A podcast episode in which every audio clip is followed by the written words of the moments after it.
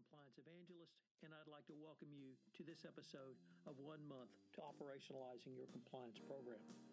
I'm proud to have as my sponsor for the month of March Oversight Systems. With the recently released Department of Justice evaluation of corporate compliance programs, it has become mandatory that companies operationalize their compliance program.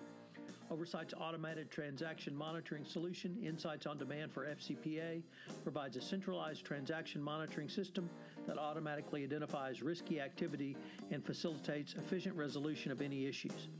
The analytics look for behaviors or patterns of compliance risk across expense reports, transaction in T&E, invoices and payments in AP, and further operationalizes your compliance program. Insights on Demand enables companies to easily demonstrate to the executive board and, most importantly, the Department of Justice they are proactively operationalizing their compliance program through monitoring business transactions for FCPA risk and act, acting on those ex- exceptions. A continuous monitoring program, such as Oversight's, can be an important component of operationalizing your compliance program as it addresses the DOJ's guidelines for compliance monitoring communication with employees, compliance evidence, and audit trails. The February release of the Department of Justice's evaluation of compliance program has mandated that you operationalize your compliance program. Through this one month series, I will provide you specific steps by which you can operationalize your compliance program. In each day, I will address one issue and then give you three key takeaways. By the end of the month, you should have some significant steps that you can take to operationalize your compliance program. This is Tom Fox. Thank you very much for listening to this episode of One Month to Operationalizing Your Compliance Program. Day 15 Effectiveness of Compliance Training. Today I tackle the issue of effectiveness of your compliance training. The Department of Justice evaluation of corporate compliance programs, prong number six, asks the following How has the company measured the effectiveness of the training? Unfortunately, the answer is that most companies have not considered this issue. So, how do you measure effectiveness of tra- training programs? I'm going to take a couple of different looks at this in this podcast. Many people begin by overlooking the issue of training, excuse me, the issue of attendance at training, but it's an important issue as well. You should determine that all senior management and company board members have attended FCPA compliance training. You should review the documentation of attendance and confirm this attendance. Make your department, your group leads accountable for the attendance of their direct reports and so on down the chain. Evidence of training is important to create an audit trail going forward. One of the key goals of the FCPA compliance program at your company should be to train employees in awareness and understanding of the law, your specific compliance program, and to create and foster a culture of compliance. The testing and evaluation of your compliance training is an important aspect not to overlook. There are some very basic questions you can ask that will give you an under, a basic understanding of where employees may be determining the effectiveness. Some of the most basic questions are what does the FCPA stand for? Does the what is a facilitation payment and does the company allow such payments? How do you report a compliance violation? What types of improper compliance conduct would require reporting? And an oldie but goodie, what's the name of your chief compliance officer? I particularly like that one. There are other metrics which can be used in post evaluation training. You can look at increase in hotline calls, whether there are more calls to the compliance department requesting assistance, or even calls asking questions about compliance. Conversely, is there any decrease in compliance violations or other acts of noncompliance? But if you want to take your post training analysis to a higher level, in terms of considering its effectiveness, then you might want to look at your return on investment. This is performing an assessment to determine ethics and compliance training ROI to demonstrate that by putting money and resources into training, A compliance professional can not only show the benefits of such training, but understand more about what employees are getting out of the training. In other words, effectiveness. The goal is to create a measurable system that will identify the benefits of training, such as avoiding a non compliant event like an FCPA violation or even a code of conduct violation. Calculating compliance ROI is difficult as ethical and compliance behavior is a end goal in and of itself. Not necessarily everyone feels it should be subject to an ROI calculation. Nevertheless, it is extremely dis- difficult to isolate the training effect to calculate what cost you have avoided solely due to your compliance and ethics training. Although each organization will have a unique ROI measurement due to training objectives, it is possible to use a general formula to calculate ethics and compliance training. So, what are some of the questions you need to ask?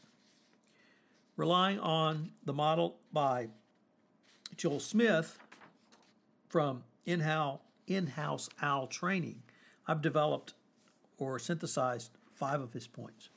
Number one, figure out what you want to measure. Before you ever train an employee, you should ask this question. You should have this goal in mind. What actions do you want the employee to take? What risks do you want them to avoid? In the FCPA, you want them to avoid non ethical and non compliant actions that would lead to FCPA violations. Your goal is to train employees to follow your code of conduct and your compliance program policies and procedures so as to avoid liability related to these actions.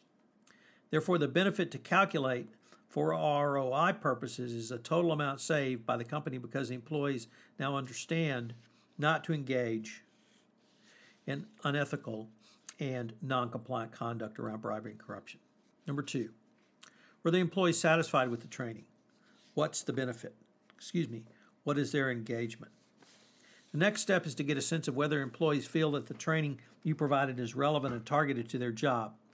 If it is not targeted, employees will likely be not be committed to changing risky, behavior. You can get data on employee engagement through a quick post training survey, although this factor does not produce quantitative number which you can use in your ROI calculation. It will help you isolate and qualify the training benefit. Number three, did the employees actually learn anything? A critical part, this is a critical part of any training assessment. You want to understand the benefit of training, therefore, you must know whether they actually learned anything during the training. You can collect this data in a number of ways, but for compliance training, the best way is to measure pre and post training understanding over time. Basically, each time you train an employee, measure comprehension before and after the training. Number four, you may need to, uh, which is employees are employees applying their training. You need to determine employee application in the implementation of the training topics. To do so, you must conduct certain surveys to understand whether they've ceased engaging in risky behavior, and or better yet, understand how to conduct themselves in certain risky situations. In other words, having a compliance program in place and having delivered compliance training, do employees understand that they can put a higher level of risk management around a high risk situation? Number five, what's the quantitative business impact of your training. At this point, you're ready to determine the numerical business impact of your ethics and compliance training. So you would ask such questions How could a non compliant event occur? How much revenue would be involved? What is the profit margin on the revenue? What are the other costs? What are the non compliant hard costs? The next step is to isolate the benefits of training so you properly attribute ROI to the ethics and compliance training. At this point, you need to know the minimum whether the employees understood the training, whether the employees are applying the training.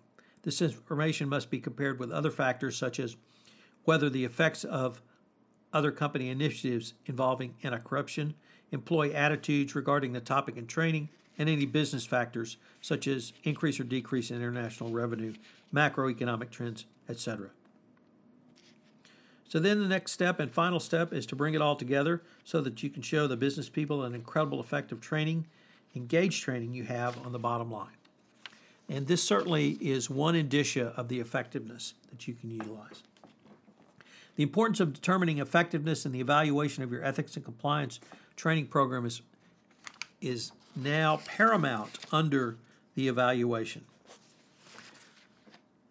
And the evaluation is the first formal step taken by the Department of Justice to demonstrate it wants to see the effectiveness of your compliance training.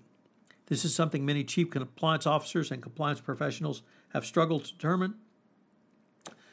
Both the simple guidelines suggested herein and a more robust assessment and calculation laid out by Mr. Smith provide you with a starting point to fulfill the evaluation. But eventually, you're going to need to demonstrate the effectiveness of your compliance training program going forward. So I suggest you get ahead of this curve now. So, what are the three key takeaways for today? Number one, you must demonstrate you have measured the effectiveness of your compliance training. Here, it's important that you have a measurable uh, uh, qual- uh, calculus in place and that you can articulate it. Number two, the Department of Justice is clearly moving into the requirement of the demonstration of effectiveness of compliance training. Right now, we're talking about measuring it, but you're pretty soon going to have to, to show effectiveness. And number three, you should be moving towards a model of demonstrating compliance training, ROI, to fully operationalize your compliance program, as this will help you in your budgetary process and also in the quest to burn compliance into the fabric of your organization. This is Tom Fox. Thank you very much for listening to day 15. I hope you'll join me tomorrow for day 16 of one month to operationalizing your compliance program. This is Tom Fox, and I'd like to thank you very much for listening to today's episode of How to Operationalize Your Compliance Program. If you have any questions, you can reach out to me at tfox at tfoxlaw.com. If you've listened to this podcast via iTunes, I would greatly appreciate it if you would rate us it would help in our rankings and help get the word out about how to learn about operationalizing your compliance program in one month. This is Tom Fox. Thank you very much for listening, and I hope you'll join me tomorrow.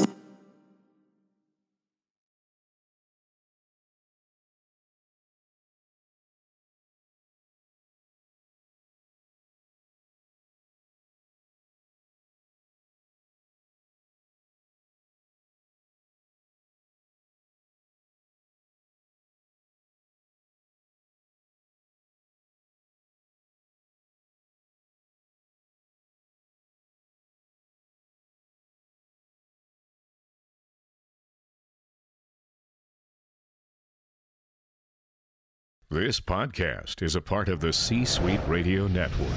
For more top business podcasts, visit c-suiteradio.com.